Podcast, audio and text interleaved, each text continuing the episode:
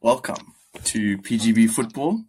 Um, if you don't know me, my name is Paolo Bersella, and today we'll be talking about Liverpool and Chelsea and the state of their clubs at this moment in time in the Premier League.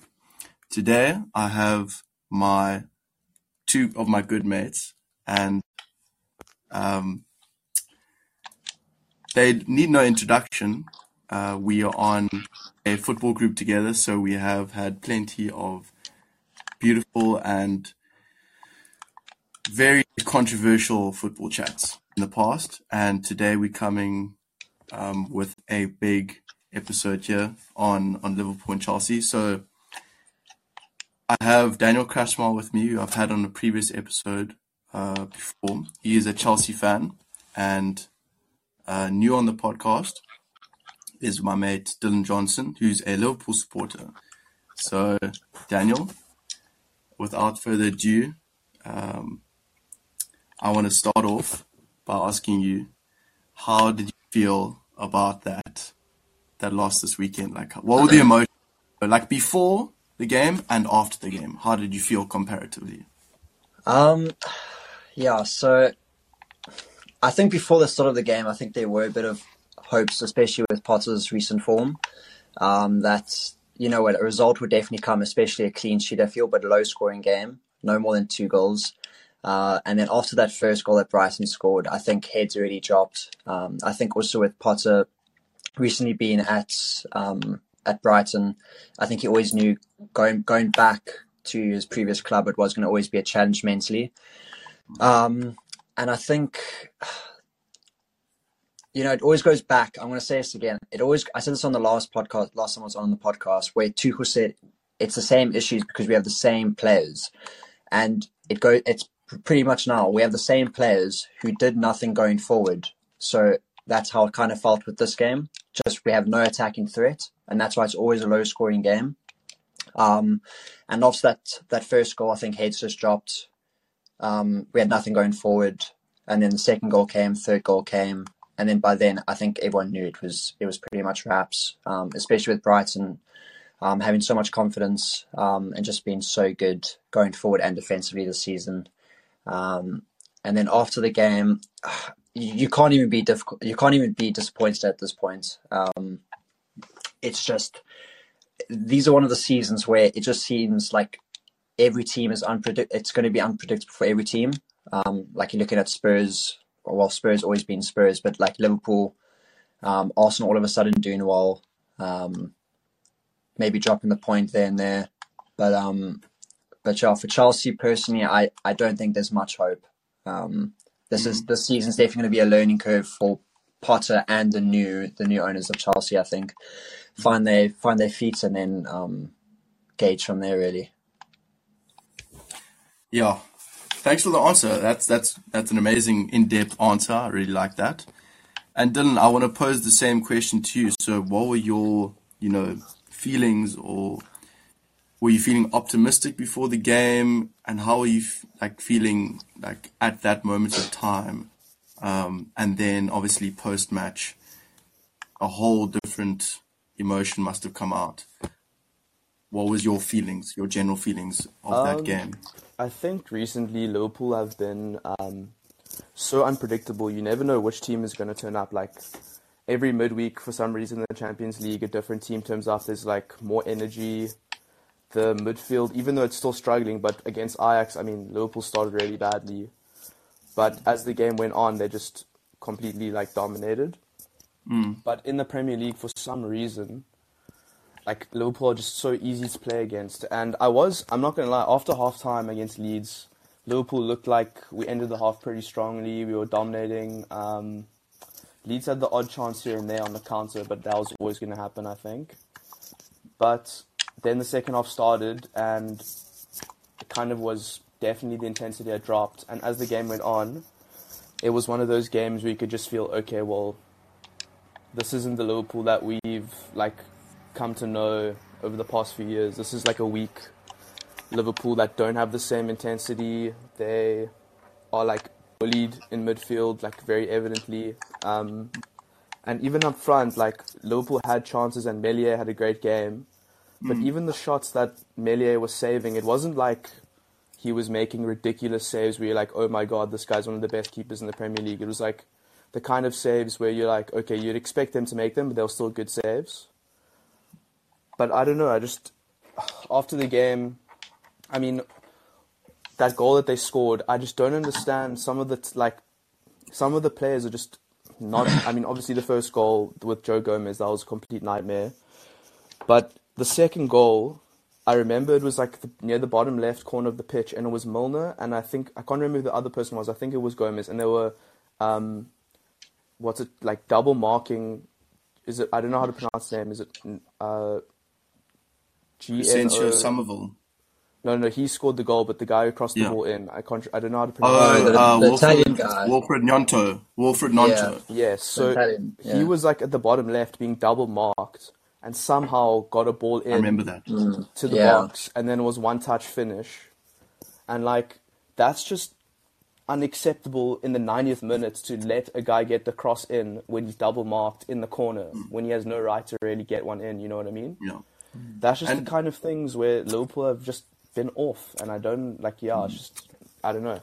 I'm not completely saying our season's over. I think we there is definitely still a chance at the top four, because as soon as we get, I think like Jota back, and if somehow if God lets Keita get fit, maybe we can actually get him in. But I don't know if that's really likely. Um, we can at least rotate the midfield a bit because right now Fabinho looks like he's 35, and no offense to Thiago as much as I back him as a player, technically he's not a runner. Hmm. And Liverpool's midfield has been built on runners, and right now like Henderson isn't the same guy he was even last season. He can't run. I mean Liverpool were outrun by like over 10 kilometers, which is just the first thing you do is you outrun the other team. That's the number one rule, and that's just yeah we just weren't doing that. I don't know if that's yeah. a good enough answer. Sorry. Well, well explained, bro. Like, uh, honestly, I think both of your answers, bro. Like, obviously it's your opinion and there's no right answer, but dude, like, I couldn't have asked anything more from you guys on those answers. Um, can, can I can I go back to what you said about the mid? Like you, you guys are complaining that you guys don't have anyone in the mid, but you have like Fabio, who you've just got from Fulham, who's been playing as a ten. Carvalho, Yeah. who's been playing as a ten, and Klopp just doesn't have any faith in putting him there. Like, I, I think personally it's ridiculous, dude, that he hasn't put him in the mid yet. Instead, he's playing him what? He, he's put him on the left wing. Am I right? I think, like, Liverpool are at a point in time where, like, for the past five years, new signing, if you're a new signing and you go into Liverpool, it's been a dream. Like, that Yeah. everyone's playing well. Um, like, you go into the team and, like, there's no rush for you to actually make an impact to the team. Like, there's no Yeah. expectations. Like, when we signed Robertson, when we signed Fabinho, when we signed um, Diaz, even Jota, it was like these guys could come in and make a cameo here and there, get themselves up to speed, score a goal here and there because like the players around them are playing at such an unbelievable level. Um, but then Carvalho, he's still so young and he doesn't have Premier League experience. As much as I think he's a great player and he's going to be good, I would like to see him start in the midfield more. But I just feel that Klopp probably feels like similar to Nunez, where there's like a risk between getting him playing time and affecting the game, and then ruining his confidence, and then actually like negatively Yeah. impacting his future role in the team. Like the last thing you want to do. I mean, Elliot's kind of stepped up, but he's been he's been one of our better midfielders this season. But it's still like wild that we are expecting a 19 year old midfielder, Yeah.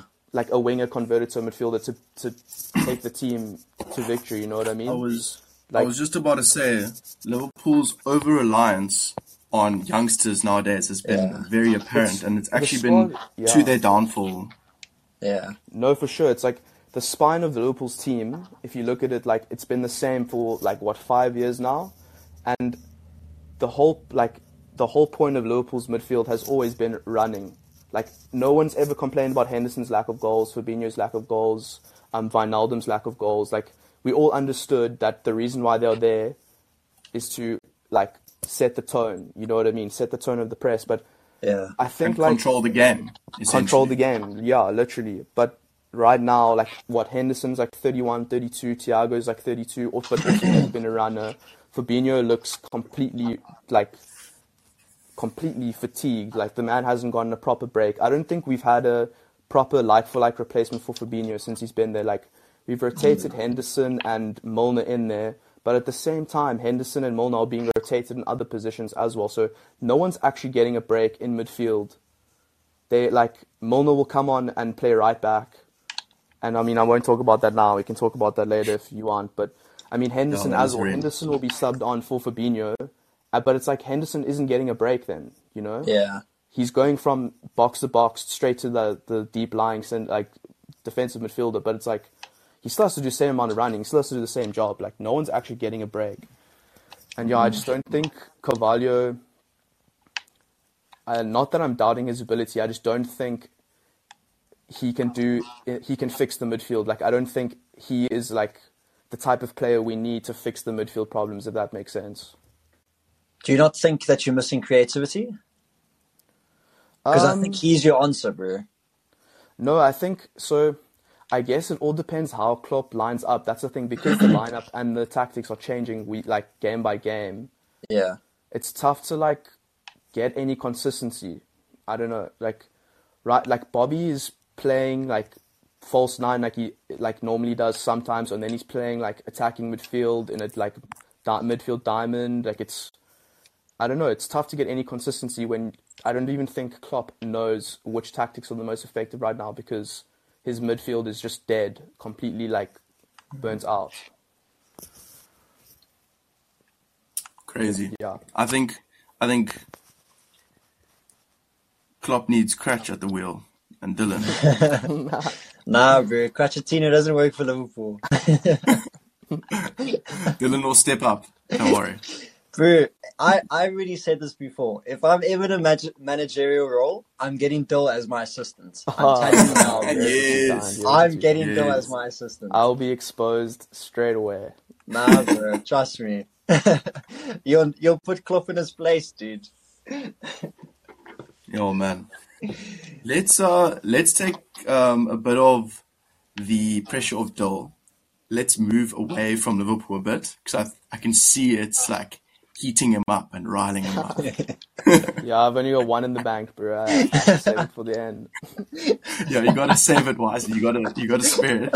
The spirit. so on to Cratch. Okay, so when you were, you know, giving your in-depth answer um, from the first question, you brought up uh, Tuchel. Yeah. I wanted to ask you, you know, going a blast, well, blast to the recent past. Uh, what was your opinion, and also give me your initial reaction of Tuchel being sacked, because this is a big one, and I haven't heard it from you yet.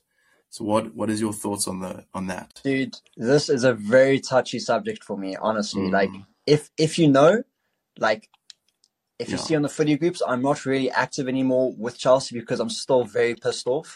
Um I I thought it was probably the worst decision I think a football club has ever made. I'm not even kidding. Like you don't come into a club, win trophies, slowly start to build something, ask the owner for uh, for players, get given a whole bunch, and then a couple match late, uh, matches later, because maybe the um, the results aren't going your way, you go and you go and sack him. I, I just don't see the point in that. And if you if you were um, planning to back him, why after three four games then go sack him and say it was for something else? You know. Um, I mean, as, as I've said before, also on your the previous uh, pod, I mean, Munich runs through the family as well, so I obviously watch them just as much as Chelsea. So with my dad and I, we've kind of taken a step back with Chelsea, if I'm honest, um, just purely of how Chelsea has been in the last couple of years, like also with Frank, um, and then now Tuchel, like just not giving any managers time. Um, I, I, we, yeah, we just think it's very poor. Um, They're doing a United. They're almost like this gives me a feeling that they're doing a Manchester United of um, 2014 to hundreds. to 2021. Hundred percent, and like it was the same thing that I said. I've said a few times. If if this was Liverpool, Klopp would have been gone like after flipping what half a season. Like Yeah. if a club's not going to give a manager time, it what's the point of of getting him in the first place? You know, you can't expect results ASAP and then expect um to to keep that run going. You know, it just it just doesn't make sense. So with this whole Tuchel thing, I think I, I'm I'm still pretty gutted about it. I haven't forgotten about it. It's not that I'm not backing Potter, but it it's just more of the fact with with Todd um, Boehly. Yeah. Um, I I don't think he knows how to run a club. Well, a football club, should I say? Um, like trying to implement certain um, things into a club and how a manager should um, control team and so on. I mean, like the reports were coming out that um, Tuchel wasn't very responsive on WhatsApp groups and um, sharing data with the, the uh, with the owners and so on like that. But you look at uh, a a um, a a role for a manager, and well, let's say a typical role uh, in a, in an English club, you you won't you won't see that. I mean, if a, if an owner if the owner of Liverpool had to say that to Klopp, Klopp would look at him and be like, "I'm here to control team, manage a team, and win games. I'm not here to chat on WhatsApp and share data with with an owner who's not going to really know much of what what he's talking about. You know, at the end of the day, if Tuchel and his team, which is why he has a team in the first place, if they want to play or they agree on someone they want, they at the end of the day they go to the the, the owners of the club and say, we want this guy because he fits into our game plan. This is what he brings, and so on like that. So now, why must Todd be involved in the data and so on like that when again he's not very clued up in the sport, which he has admitted that he's not um, the the biggest football um, minded chap um, in England. So again, it just doesn't really make much sense. Um, but uh, o- over time, I think I, I'll definitely get over it. Um, I, and I know most Chelsea fans have already, um, which I don't think is pretty right. Um, it's it's always the same thing, like it was with Frank. Like, oh yeah, we over this. Like they just sack, they just haven't given Frank enough time and so on. Um, and then a couple weeks later, they're over it. And then now with Tuchel, it was like, oh no, this is the last straw. Like we're definitely not going to go with this. And then literally, I don't even think it took more than two weeks for all Chelsea fans to be like, yeah, okay, cool, we back Potter. Like this is nice. We got a new manager. It's a new start. But we we were having that under Tuchel. Tuchel brought trophies, gave us top four, gave us a good run at um, at uh, other uh, competitions, and I, I just don't see. If you want to build a legacy, which Klopp I think was doing, and he was following possibly in the right steps of what Klopp was doing at Liverpool, like what what else can you do? You know. Um, so yeah, t- to me, I think I'm just. It's still very raw for me. Um, I I said this to my dad. I hope Tuchel goes somewhere um, i- uh, in Europe where one day he faces Chelsea, he he beats them. Honestly, that that will make my day. Um, Mm. But yeah, I, I I think it was just a bit of a ridiculous decision. I, th- I think most people can agree with that too. Sacking Tuchel was for those reasons that Todd gave was was just very silly. Yeah, I didn't actually see those reasons, so it's this is fresh information.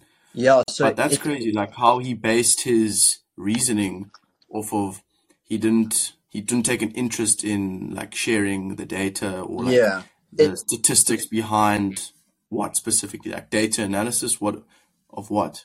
So, so basically, one of the main things that Todd gave out was that um, Tuchel wasn't very responsive on uh, the WhatsApp group uh, group chat with with Todd and one of the other guys. I can't think of his name Right. now. 'Cause he Um, was probably busy trying to manage Well- and coach the team. exactly that too. But but also this is also new to Tuchel. Like, and I'm sure this is new to every manager. Not not no one Mm. spends their their football time or they why they're there on a on a WhatsApp group chat with with the owner, you know, discussing players. Why why Mm. does Tuchel have a backroom staff? You know, it, it just doesn't really make sense. Mm. Um, I think those are one of the main reasons that got um, fans annoyed. Um, but yeah, apparently that's why they got Potter because he's very communicative. Um, Okay. and yeah, he he brings in what Todd wants. But I mean, at the end of the day, you want a manager who's going to bring you success and titles. So Yeah. yeah, I, I I didn't really see it if I'm honest. Interesting, man. Like interesting the way you know different people work and how their judgment will affect you know the greater good. You know, Yeah. the fans of every club do have a you know percentage ownership in that club, like that fan base. Not not Yeah. maybe a monetary percentage ownership, but you know they are part of the club as well, and the emotional. I think football is such an emotional part of or emotional side of things. Yeah. Um, it's such an emotional game. A lot of emotions tie into football. So I think doing that, such like out of the blue um, decision like that, was a shock, especially to me, like a neutral. I was just like, Yeah. "Whoa, where did this come from?" Yeah, hundred percent, dude. And I think most people thought it was the result from the Dinamo uh, Zagreb game. Um, Yeah, Listen. I thought that too. But Like, for a team like- for a team like that, Chelsea obviously should be winning that, and obviously we're favourites. But that's football. Results don't go the way it always plans to. But Mm. again, I the reasoning to me is just it just doesn't make sense. Like, yeah, yeah, kind of you don't sack someone on good work ethic and then say it was no, you, he wasn't communicating properly. Like, especially when uh, a new owner comes in and starts implementing unusual Mm. ways in a in an English um, football club. You know, um, so at least give the guy a chance then to try and adapt. Yeah, yeah, because it was, it was, it was very early in the season. Eh? This was like, you know, it was the first Champions League game of the of the, Yeah. the campaign.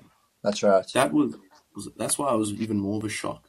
Mm. Um, but yeah, crazy man. And I mean that kind of ties into my neck next next uh, question to you. You know what what do you think Graham Potter could achieve at Chelsea?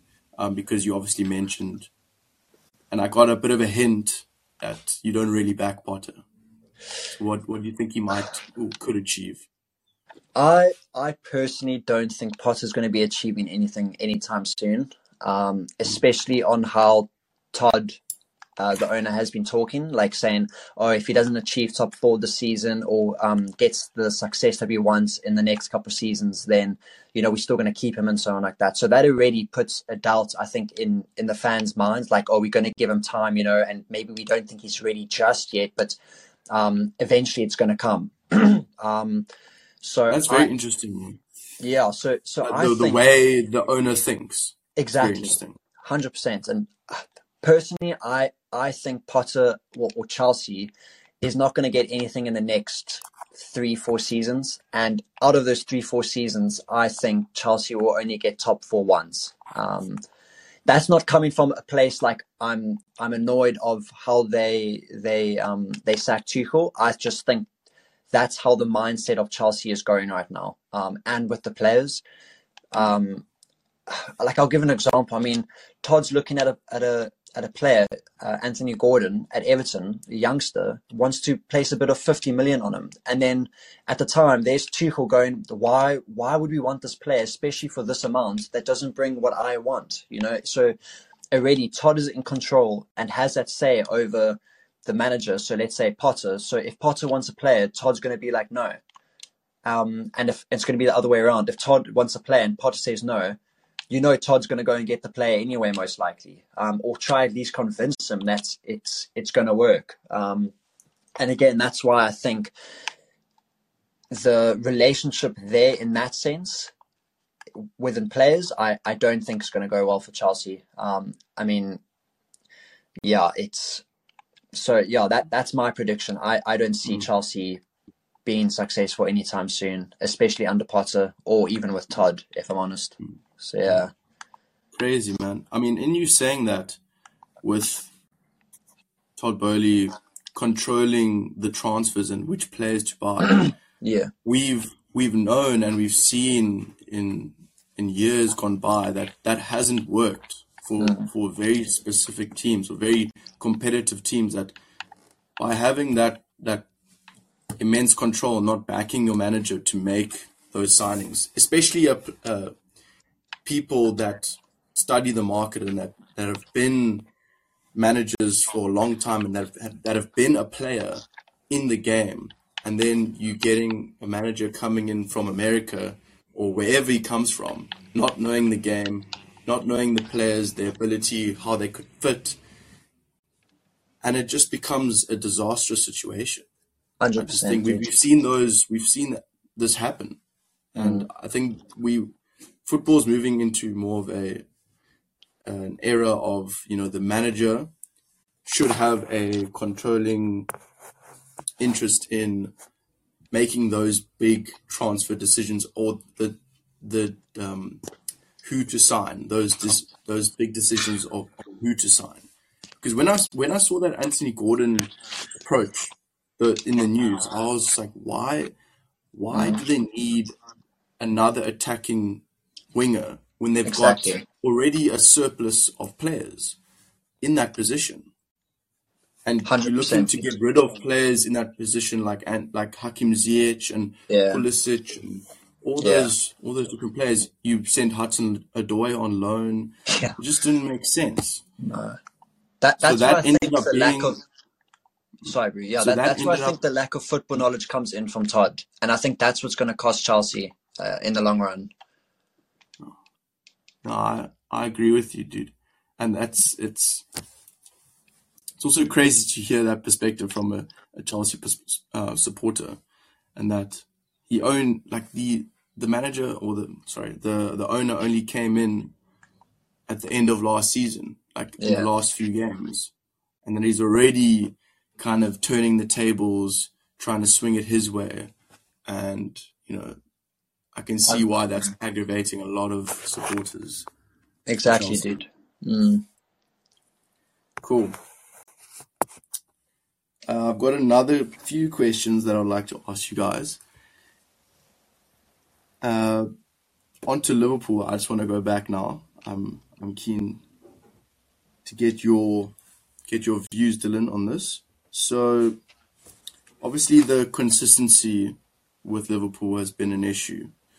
Uh, we've seen a hand or handful of draws, handful of losses, and you know they got off to quite a rocky start in the Champions League as well, and but have have come to their senses almost now. They they're sure they're in the knockout stages. They're sure of a second place spot. Um, I just want to get your opinion um, on where you know they could. So you said I remember you saying they could challenge for top four and they could. You're still optimistic for a top four finish. Where do you think they could place? Obviously, it's through um, who they get in the knockout stages, but where do you think they might place in the, the Champions League? Um, honestly, yeah, it depends on who they get, but I look at the supposedly easier games that are like available, like Benfica would pump Liverpool, like they would absolutely dismantle us this season. Um, I don't know who else. Like, I mean, Napoli are obviously one of the top form teams in Europe, but Yeah. I don't really see them going deep into the competition. I don't know, purely because they don't necessarily have the pedigree that, like, if you look at Real Madrid last season, they were actually terrible in the Champions League for like 95% of it. They lost a share Yeah. if they were like behind in most games, but obviously something just puts them pulls them through each game, and like I don't think Napoli necessarily have that. But Liverpool, I think it's just the that they have like a UEFA Champions League mentality. So when, yeah, exactly. and they have the players for that, and they have the fans for that as well. I think the fans know more than anything that I when you get that- into the situations, you're gonna have to back your team to the end. No, for sure. I think that, like, luckily, in each leg there'll be a leg at Anfield. I mean, in each uh, round there'll be a leg at Anfield, which will help.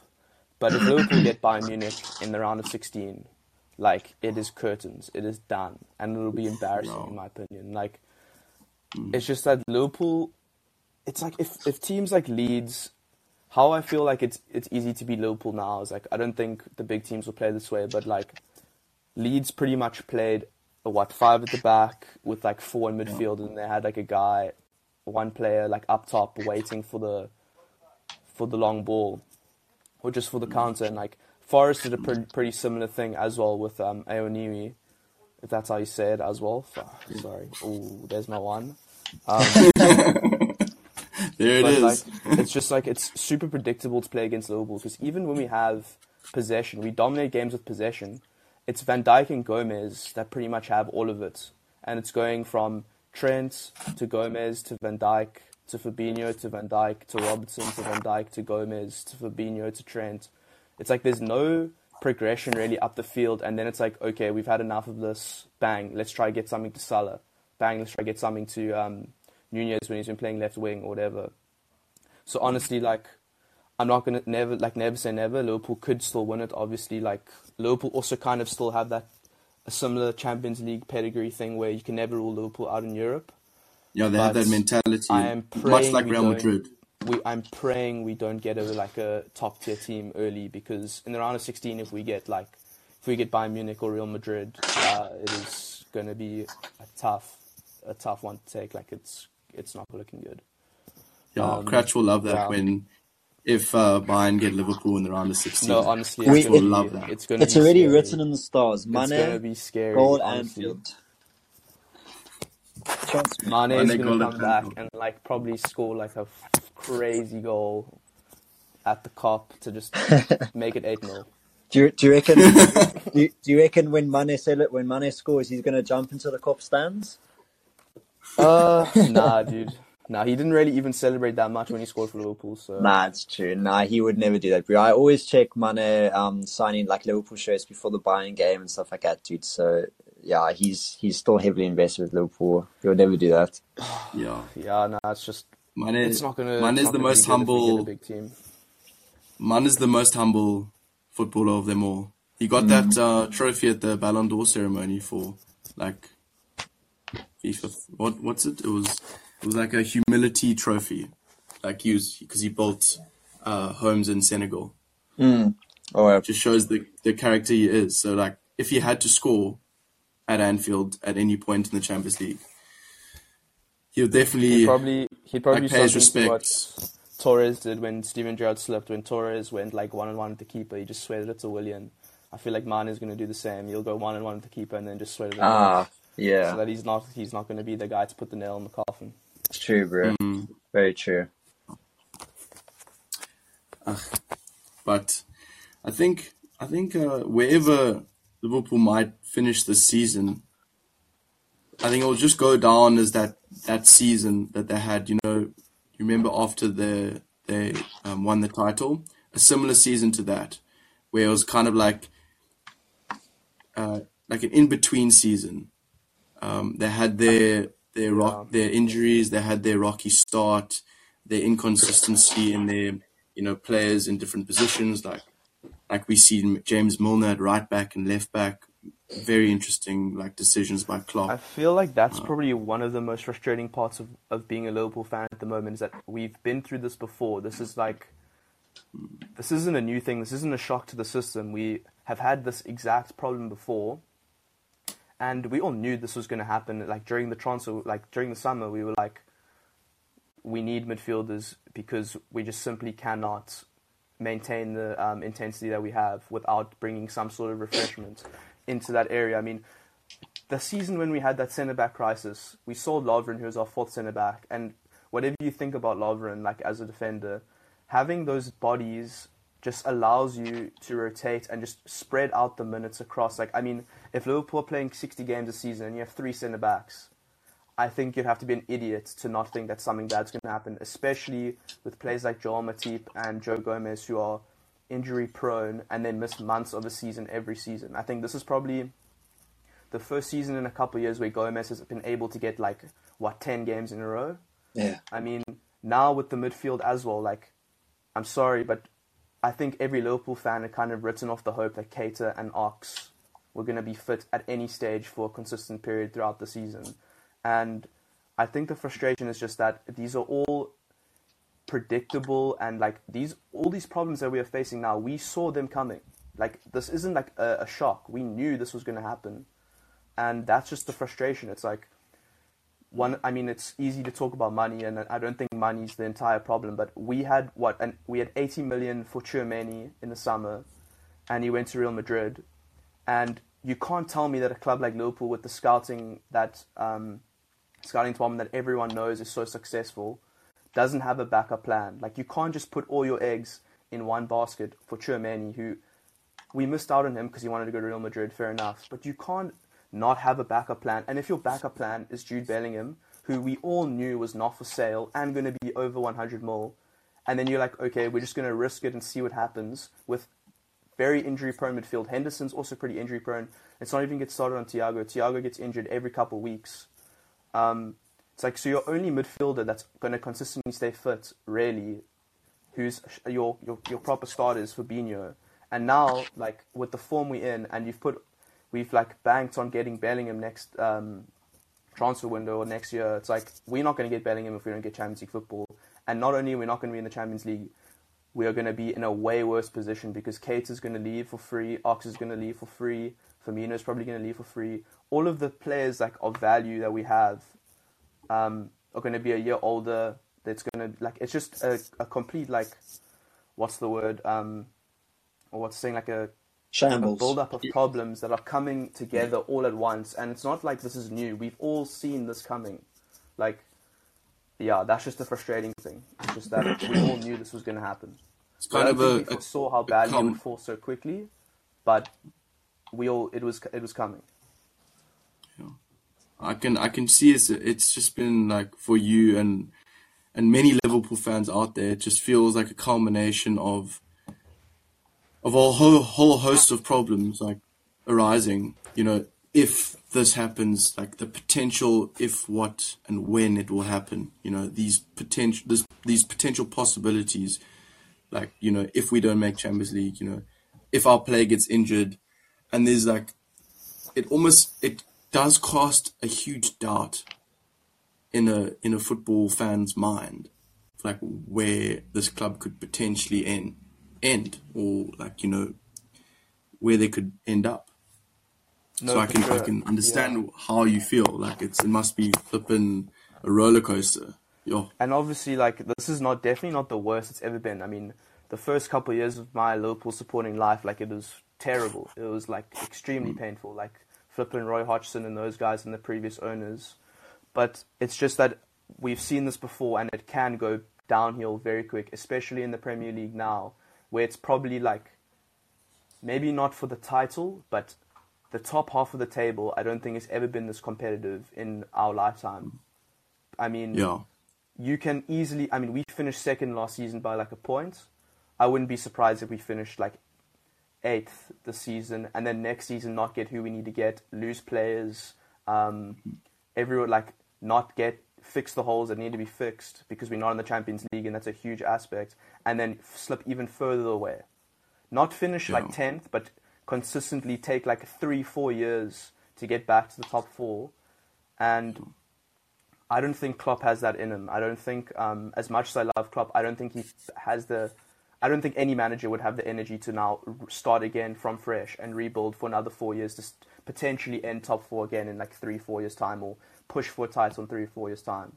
You know what I mean? yeah, yeah. I I just feel that you know in you saying that, you know, could could Liverpool, you know, if shit goes bad, like if things turn really bad and really sour, do you think they could go in like a similar path to to Chelsea right now, like sacking Klopp potentially, and then trying to rebuild again with a new manager? Is that potential? I think I read an article yesterday, and they were speaking about like you only replace your manager when there's someone else out there that can get more out of the players. And I don't think there's anyone bar like Pep Guardiola who could get more out of the Liverpool squad. I think right now they've been like every inch of ability has been squeezed out of them um, to the point where now like they're all fatigued, they're all tired, they need a break, they need help. But we fire Klopp, who do we get?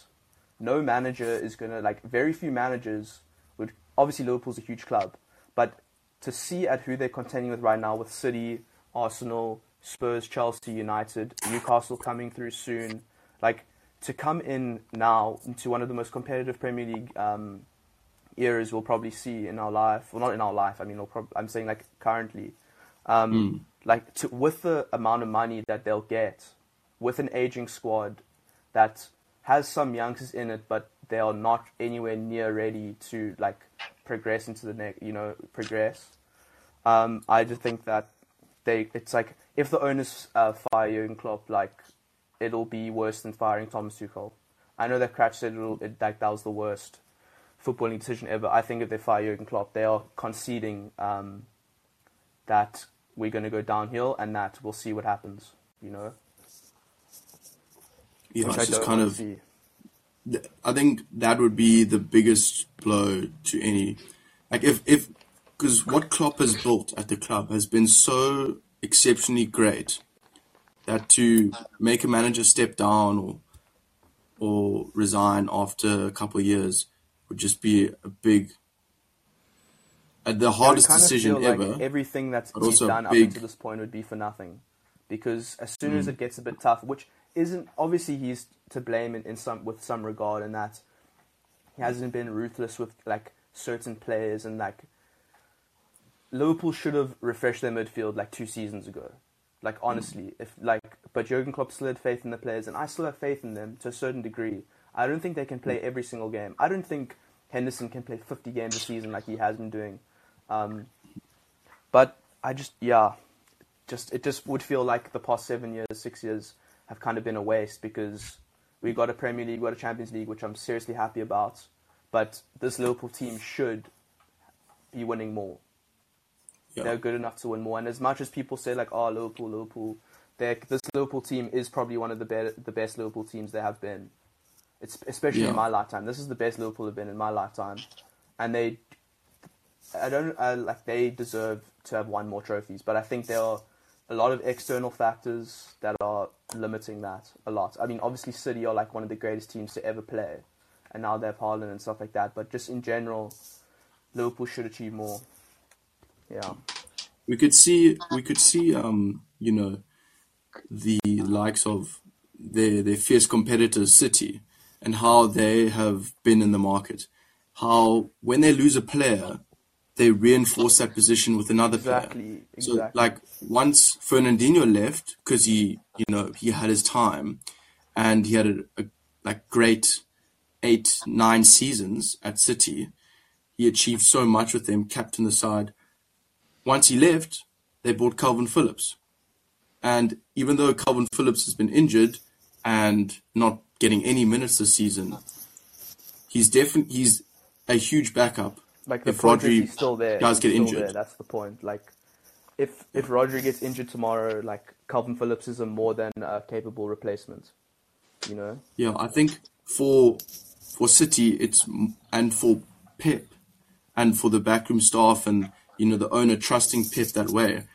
I think he's in that philosophy of he needs backup in every single position because if shit does hit the fan, like injured, um, you know, fatigued, uh, you know, not all players are going to be able to play 60, 50 to 60 games Yeah. a season.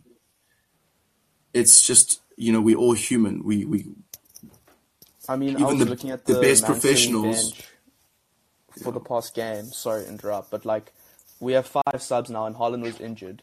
But four of their subs was um, Ruben Dias, Nathan Ake, Riyad Mahrez, and Phil Foden.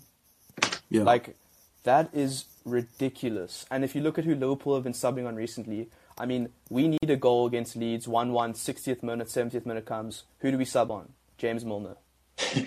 like, who do we sub on? Curtis Jones. oh Like, my God. it's just that, like, No. no matter what you think of those players, Mm-hmm. who in their right mind thinks that Curtis Jones is going to come on and score the winner? And like, I don't mean Yeah. that in a bad way to Curtis Jones. I think he's got potential. He's just come back from a long injury, but he's there to put into midfield to maybe slow the game down and control the game. James Milner is not a match winner. Like, No. It's, it's like it, that's also where I think Klopp has been like tactically making strange decisions. Where Mm. 20 minutes to go, we need a goal. Subs off Trent for Milner. Like as as much as What Trent gets as as much as Trent gets like um, criticism for his defending and stuff like that, he is without a doubt one of the best creators in the Premier League. He hasn't been doing that great this season, but to not have him on the pitch when you need a goal makes no sense. You're bringing on James Milner, like it. It's just it, it doesn't make any sense. It just, blows it just my mind the, as well. The levels of like where Liverpool are at the moment, like our s- starting eleven is not terrible. It isn't what it should be, but it's not terrible. It is, it is like a, still a very good Premier League team. But our bench is genuinely like relegation level. Um, like you look at our bench, and I don't even know half of the names on the thing on the team sheet because they're from the academy. They're like 17 years old. Yeah. It doesn't make any. It's just yeah. you, you need you need that fine fine balance on your bench of quality and youth, and you know where City are great is that they have that, and you know Yeah, a com- exactly. a competitor like Liverpool need that, and they've been their competitor in the last five years, and that's why they've only won one title to, to City's four titles because of the depth and the bench. I feel, and I think I just think, you know, with Liverpool, I think there are there are definitely funds there for quality investment, like young investment. You know, you get a quality player um, like a a Riyad Mahrez, like a Julian Alvarez, you know, like a, uh Kalvin Phillips. You get a player like that to solidify your bench, and you're you're on every level competing and fighting for titles, uh, you know, competition trophies, cup competition trophies like Champions League, FA Cup, whatever, all the all the domestic uh, cups, and you have a big chance of of winning those, and you're not losing to teams like Leeds and Forest, drawing to teams like Fulham and all those other teams that you should be taking all three points in. Like that's a simple fact. Like, For sure. And I think also like one aspect of the summer that also frustrated me is that like like you said the money was there. How was there not a backup plan? I saw that we were interested in uh, Konrad Laimer from Leipzig whose contract ends and I think Leipzig wanted 20 mil for him and Liverpool like now we're we're not willing to pay 20 mil for him. And it's like beggars can't be choosers, bro. You don't have the right to say no to those kind of deals where 20 million honestly for a, a great like um, experienced player like Lima yeah, is, is nothing. He's going to go to Bayern for free probably now at the end of the season. And it's like why Liverpool will always make those decisions where it's it's kind of like the bank balance over the um, effect that a player will make, you know? And that's what Yeah. I think Liverpool fans are just frustrated. It's like 20 million in the greater scheme of things is not a lot when you're qualifying for the Champions League. You're actually making a profit on that decision. Whereas like you're saving 20 more in the summer and now you're not going to make the Champions League and now you're actually like pretty screwed for the future, you know? It's like those knock-on decisions that create bigger problems than if you just for one second broke your transfer policy. And it's not even like I'm saying spend 150 mil on flipping like someone huge like Mbappe. I'm like it's like 20 mil, bro. Like yeah, like it's five mil more than you were wanting to spend. Like come on, Mm. like jeepers. yeah. So on that, you know, breaking the your transfer policy and also just like um, you know, now you know we we leading up to the end of you know the conversation and the, the questions that I want to ask you guys.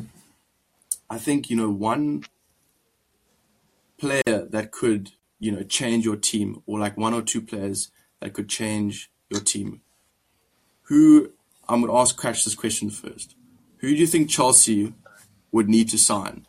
That one player, or that one or two players that that would change the team, and that give them that extra edge, you know, to to challenge for a title against the likes of City, Tottenham, Arsenal, etc. Well, well, definitely. I I think Chelsea lack uh, creativity, one hundred percent. Um, Chelsea have goal scorers. They just don't have the balls they need. Like you look at T, like okay, if you know me, you know I'm always going to back Timo, right? And he- the runs- Werner.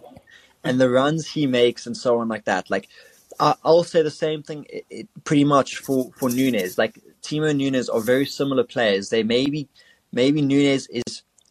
It seems like Nunez could be following the same path that Timo had, with just being very unlucky in front of goals. But you still look at the runs Nunez makes and the chances he gets. I still think like Liverpool needs someone creative in the mid for Nunez to um to prosper. And it's the same with Timo. I think the runs that Timo was making last season were unreal. And if he got half of the balls um, uh, from the runs he made, I, I think it would have been a different story for him. So personally, I think a goal scorer at the minute is not what Chelsea need because we have that. I mean, I'm not even going to mention the name Sterling because I just think he is so bad. I, I the one, listen, Pep, Pep didn't even blink an eye when Chelsea came forward for an offer. If Pep really thought something of Sterling, he would have made an effort to keep him. It just shows you that Pep even knows that Sterling is he is useless. I Sterling for me shouldn't even be in a top four team. So and then there's Aubameyang, who we know is lethal in front of goals. Um, we've got Kai, who yes, he is obviously struggling a bit. Maybe he isn't the best, but for a, for a solid number nine, I'm having Auba up front, and for Auba to to um, to succeed, he's going to need he's going to need the balls and the support in the mid. Um, so personally, I think that one signing that Chelsea do need to to go that extra level or to try at least compete or look good um, is have is have a, a, a decent mid. Um, yeah, you can't like pinpoint who right now, like, but a, I would Um, think a player like similar to Martin Odegaard. You you know what? You know the exact kind of player we need is Fabregas. He if Ooh. if Fabregas Wow. if Fabregas is in that team from last season with Timo, I promise you now, Timo would have twin Jorginho goals would be to his names. bench every day of the week. Say it again. Jorginho would be chowing bench every day of the week. He, I don't think he'd be even traveling with the squad. Honestly, I, I think Chelsea need a Fabregas. Um, that's how I think Aubameyang would succeed. I, and I mentioned Aubameyang because I think he would. He is a he is the definition of a number nine, um, and it especially suits Chelsea very well. I think. Um, but you, I, I It can't. It just think- gives me like Yeah. gives me like a throwback to the days of when Fabregas and Diego Costa Oh. just racked up numbers. Oh my Unreal. days. Even as a local fan, I appreciated that. That was extremely Yeah. satisfying to watch. they, Special. very, like, so satisfying. Fabregas just knew the weight of the pass, where that player was going to be, how the run was made, and I think like today it's so hard to find a mid or a player like Yeah. that. Like that's why I can't think of anyone. Uh, maybe I can think of someone similar to him, but how I think Ch- what Chelsea need, I, I can't really think of right now. But I will say Chelsea need a creative midfielder, um, someone What in the the sense player- of Fabregas. What is this player that you can think of that's similar to Fabregas? Do you have a player in mind? Listen, like you, you put it in my head. I, I take Odegaard. I, I really Yo. would. Um, Team would. I, I think he, he would fit very well. I, not just for Chelsea. I think he'd fit for everyone. Um, Any team.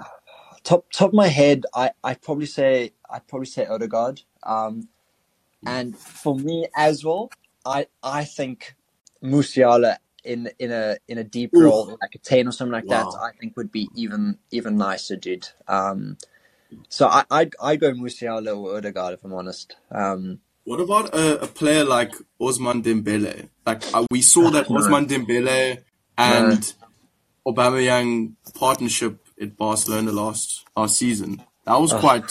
You know, he, he racked up the assists for Ba- Aubameyang quite a lot. So I don't He know. did, but dude, De- question. Dembele to me, I think out of out of the league, out of La Liga, he is at best a bench player for Nottingham Forest. I think he is useless. I really do. Yeah, when it comes really- to bro. when it when it comes harsh. to I'm I'm harsh still. You know I am. I, when when it comes to, when it you look at Dembele, I'll give the example Dembele against Bayern, and yes, that's a very hard game to compare because it's Bayern. But you you looked at you look at Bayern's team that played Barca at the Camp Nou.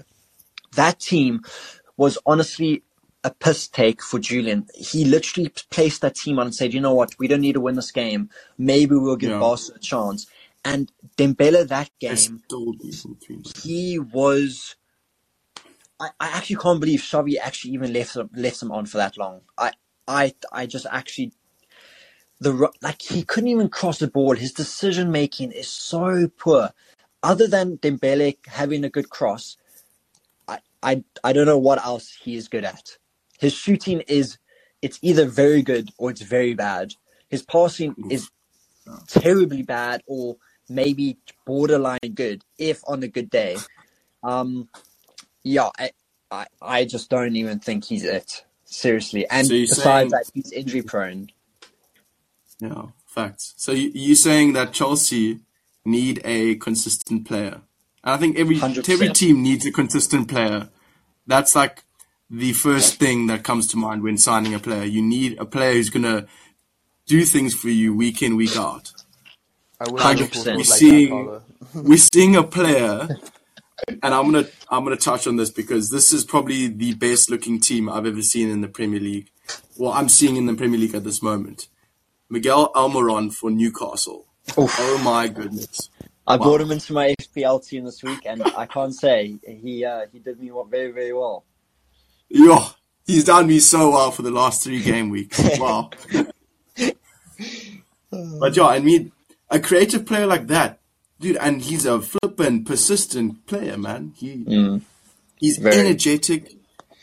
I don't know. I think you know. I don't, I'm not sure how much of a playmaker he is, like Odegaard, but he can change games. Like, I think he I can don't think do. he's glamorous enough for Chelsea. Mm. I don't think so too. I think he, he thrives well in a, a side like Newcastle. And they're just having a, a really lucky season with him, I think. Um, they're fortunate enough to have a player with, you know, who's in the last three seasons has been very, well, dead average. But now he's come into his own. So, yeah. But like, I, I'm saying like a similar player to Almiron that can have a goal scoring touch and be on the end of, you know, some sort of creative players going Chelsea forward. just need KDB. Yo, everyone does, eh? Yeah, The reunion, come on.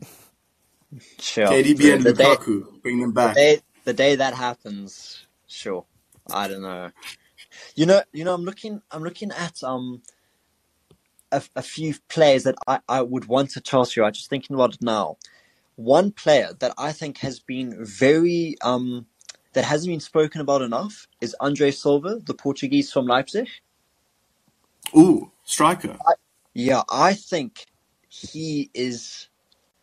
Yeah, I, I take him in a flash. If I'm honest, I take him in a flash. He's one guy I want. Okay.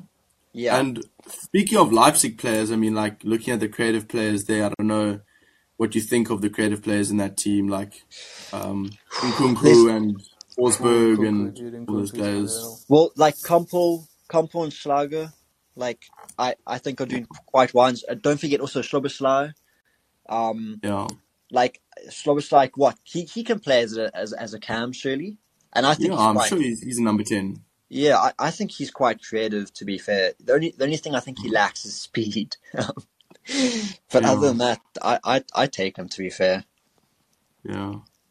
I mean, it'll be interesting to see, you know, what Potter does in the in the Jan transfer window. Like, it's coming up very soon, and I mean, like, a lot of events are coming up in the football Canada, like the World Cup and everything. But you know, that's that's that could be talked about in future episodes. Um, so just veering off Chelsea a bit. Um, I know Dylan, you mentioned, you know, potentially Liverpool signing Jude Bellingham, and that could be an insane transfer. I, I know that we all love Jude Bellingham, and we we think he's the next next best uh, Ballon d'Or winner. I honestly think that.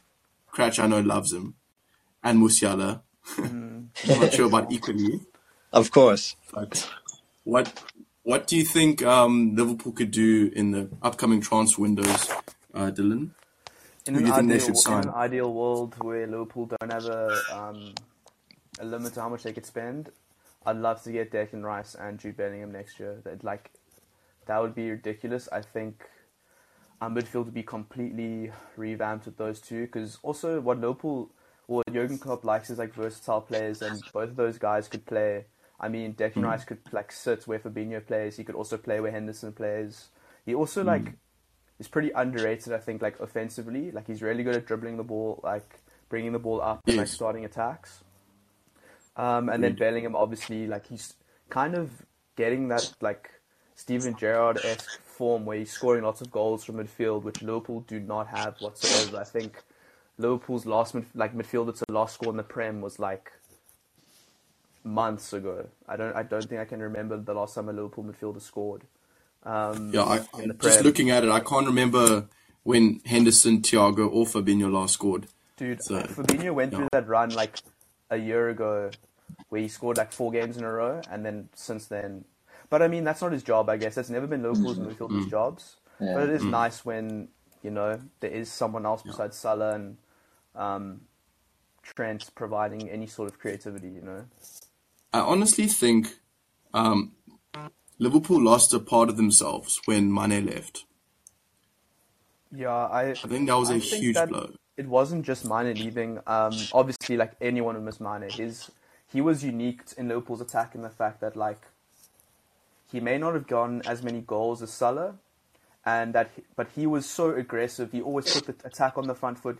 He was such a threat. Like now, like Salah's being pushed out wide. He's being double marked. He's having to come more centrally, which I prefer him more central. But having that threat of Mane on the left and Salah on the right, coming into the middle with those balls over the top, like that was dream. ridiculous. That was like a defender's nightmare because you couldn't just focus on one side, which is happening now.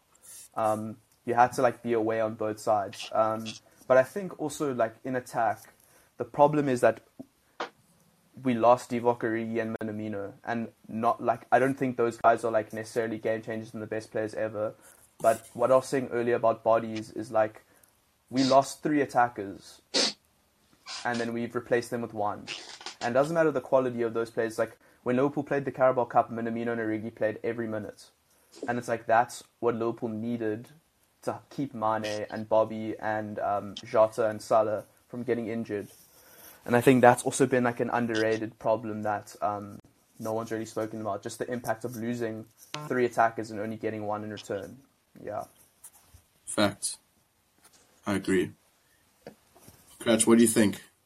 Yeah, well, to add on to that, I definitely think Klopp is not a believer of a um of a uh, in-depth squad because, like, he didn't have to get rid of Minamino or Origi, um, and like, you look now at um at uh, Wilson that you guys gave to to Fulham.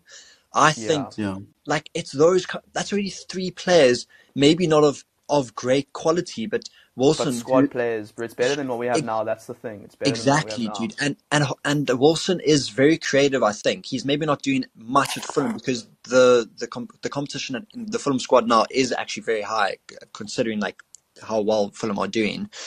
But Yeah. again, like you said, it's the players you need, and also it's it's a bit of rotation. Like um, Nunez and Firmino are, are probably 50-50 now who's going to start what games. But then add you could you could have added in like Wilson or or Origi, you know, like try change things up. Yeah, just And- also and- just change the tactics up a little bit. Exactly. Play in a different way.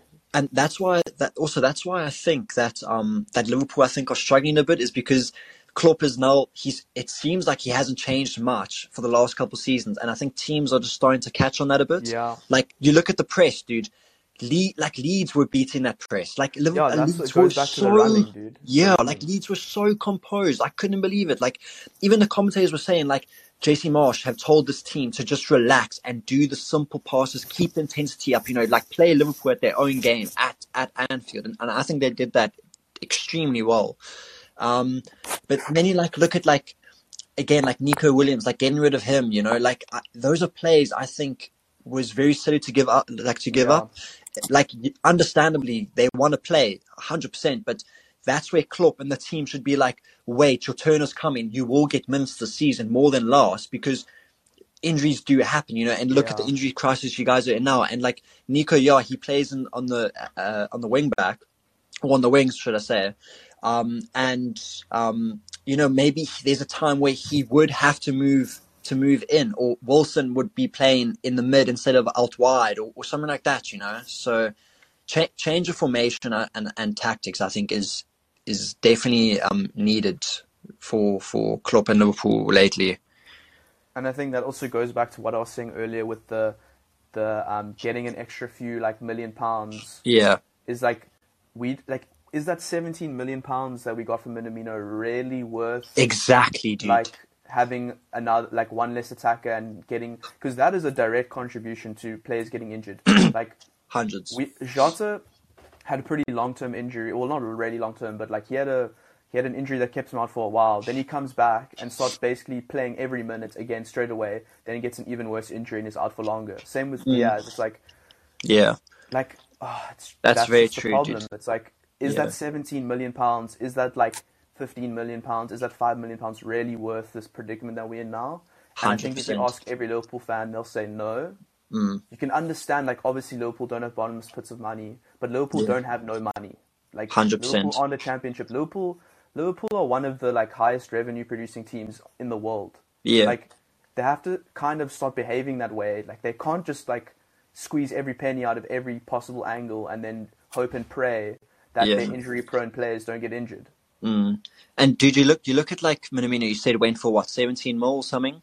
Like a player like him, he's been at the club for a fair amount of time. He's gotten used to the city. He's gotten used to Yeah. Klopp's tactics and so on. Now, for you to go find a player who's in that same um, It's not possible, bro. Region. plus mil. exactly like you're just not going to have like getting Minamino for what you got him for five mil from from So, Salzburg. I think it was seven and a half. seven and a half. Like that, you won't come by of a player like that again, or someone who.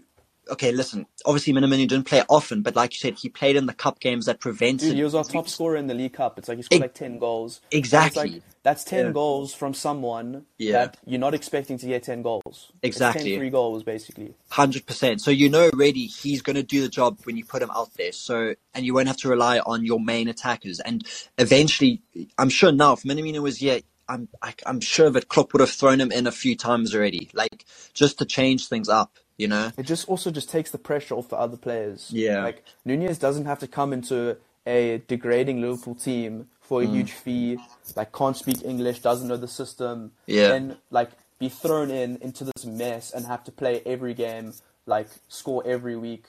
I mean, Nunez is getting a lot of criticism. I think some of it is fair. Like, he has missed some easy chances. Yeah. But come on, guys. Like, you can't expect a new player to come into a team that isn't doing well and then lift them up and like Yeah. score a goal every game.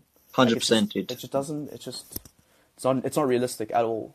Mm, no, I agree, dude. Hundred percent. I actually agree with that Minamino standpoint. That you know, in a game like Leeds, if you had Minamino or Origi on the bench, and you just just had them there and you on threw them on instead of you threw them on instead of Milner and Jones. Origi and, and Minamino scored like one or two goals in crucial times in the Prem last season. Exactly. So you, Exactly. and that makes the difference at the end of the day. It will get you those extra two, um, those extra three points or those extra two points instead of a draw, and it can lift you, um, obviously, uh, physically up the table, and also mentally in terms of like your confidence. How are you going to be for the next game? It's going to give you a big, big lift. So having those players are such differentials. I feel like that's, that's such a great um, you know, little point that you guys had a had a conversation about. That's why I love. That's why I love doing this. So good. Yeah, uh, but I think Dol, you um, yeah, I have to. I have to go. cutting- now. But uh, yeah, I had a great uh, time, dude. I would love to do this again. yeah, it's it's been great. Um, I've loved having you guys together on the podcast. I think um, we'll definitely have this duo come on again. I love it. I've I've really really enjoyed it, and it's been and I hope whoever has has been listening in or will potentially um, listen to this recording has had a great time as well listening to in listening in and listening to all the opinions that were thrown around. So so thanks Dol and thanks uh, thanks for having me, Daniel Drew. Kretschmar. Thanks for